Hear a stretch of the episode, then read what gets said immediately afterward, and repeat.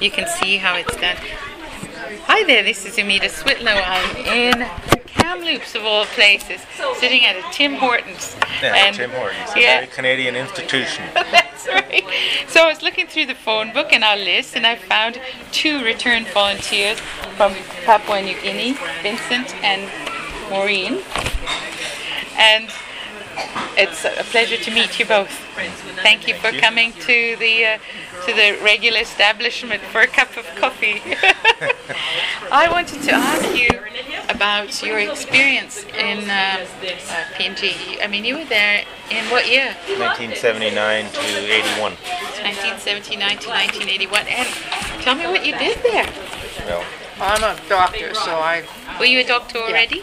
I was Okay. a doctor. Yeah, I had been already practicing for about five years when we went there, and um, I did many things. I we had a 200 bed hospital with four doctors uh, looking after a province of about uh, a quarter of a million people. And so quite different than the ratio of doctors to people in Canada. Oh my God. And uh, so I, part of the time I ran the hospital, and part of the time I was the chief surgeon, even though I'm only a general practitioner in Canada, I was the chief surgeon for six months, and I was also the obstetrician for six months. And, uh, and then there was another doctor there who was a pediatrician and a couple of other GPs. So um, it's pretty, uh, pretty exciting time because it was work I'd never, never done, of course.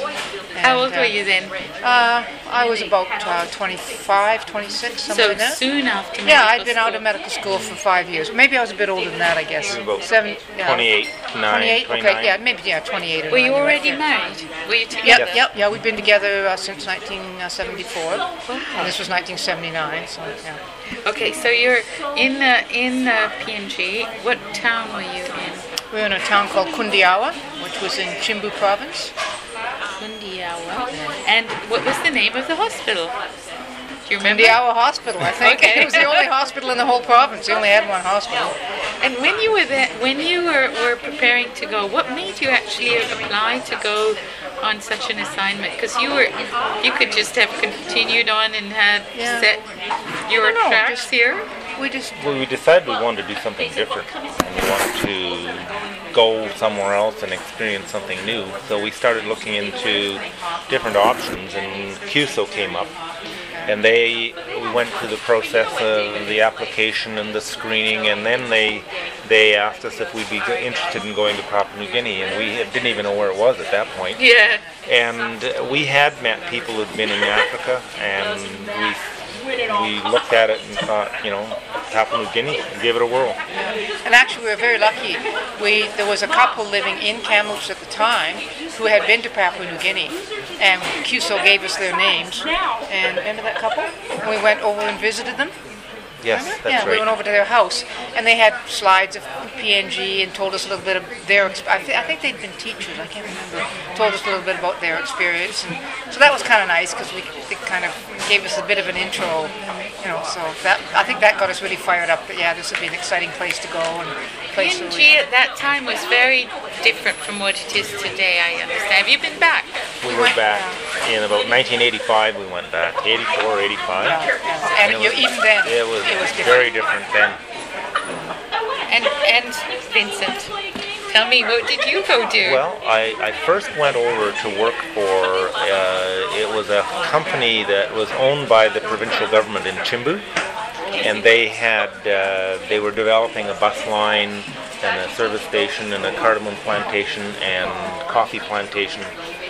And I worked for them for maybe just under a year. And then politically, things weren't very stable provincially, and the federal government stepped in and took over the asset. So I ended up then working for the Department of Health, and I worked on maintenance and uh, facilities and upgrading health centers and aid posts and, and that throughout the province.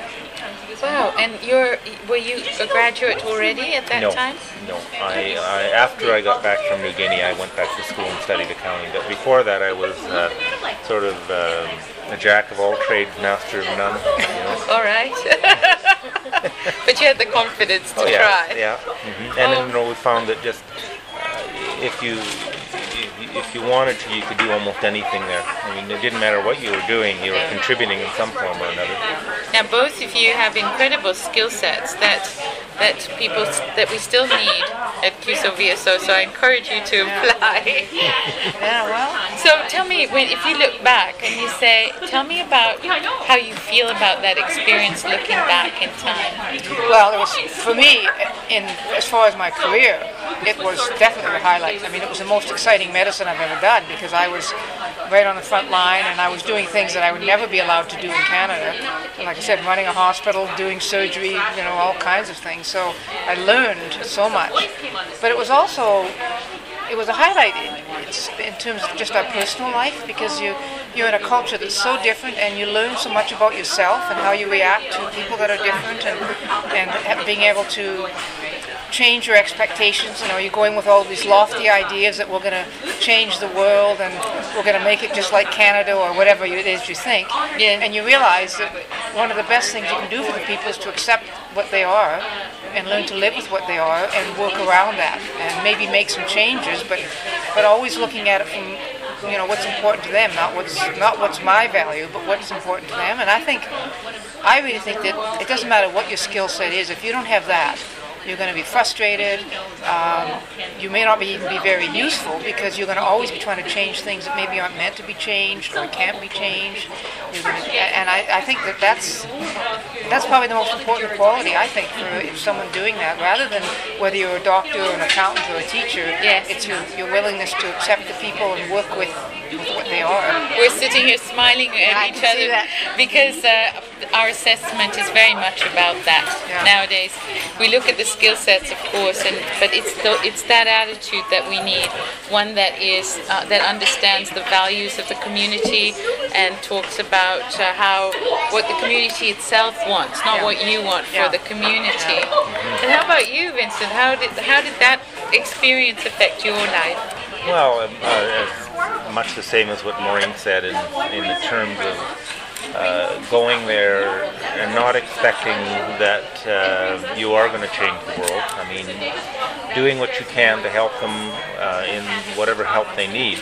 I didn't have, at that point, I didn't have a specific skill set other than I did everything and anything and I was willing to do it. Um, so it was uh, however I could help, uh, however I could, um, you know, uh, blend in and just work with what was there, work with the people who were already volunteering and working with the locals. But coming back, it gave me a whole different. Well, I, it changed the way I looked at Ca- Canadian society. Um, you know, we got back and we got back into the, we to call it the yuppie rat race, but never to the same degree as some of the people we knew because a lot of the things that we do here I didn't feel were as important. You know, there's a lot more to life than just having another bigger house on the hill.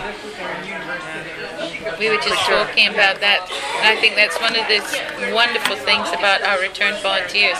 Many were affected at a very poor level, and it changed their value system. And I find that our RVs aren't ostentatious; they're very much um, understanding of. Uh, live simply so that others can simply live kind of attitude about their lives. And you know, I, I can't thank you enough here in, in Kamloops, and I encourage you to tell others in Kamloops and offer to serve again, but to tell them about our work and maybe we can recruit because as you can imagine, rural to rural cr- recruiting is really, really special. I know Kamloops is a city now, it's a, quite a big city, but I'm sure there are people here that we never get to talk to. Of course, Oh, absolutely. sure. Yeah. So, And I think there are a lot, a lot of people who don't think they have anything to offer, yes. and um, you know, you know, they maybe don't have their degree in whatever. I mean, Vince never had a, a university degree, and that's why I said it's not so much the skill set you have as the person you are that allows you to contribute. I think. I, mean, obviously, skills are needed, and, Yes. You have but to I be mean, flexible. You have to be tolerant. yeah, those aren't things that are taught. No. Those are things you you have. Yes, some core values, yeah, right? yeah, exactly. Oh, that's Yeah. wonderful. Yeah. Well, thank you so much for talking with us. And so this is. CUSO VSO in Kamloops, British Columbia, signing out. Thank you.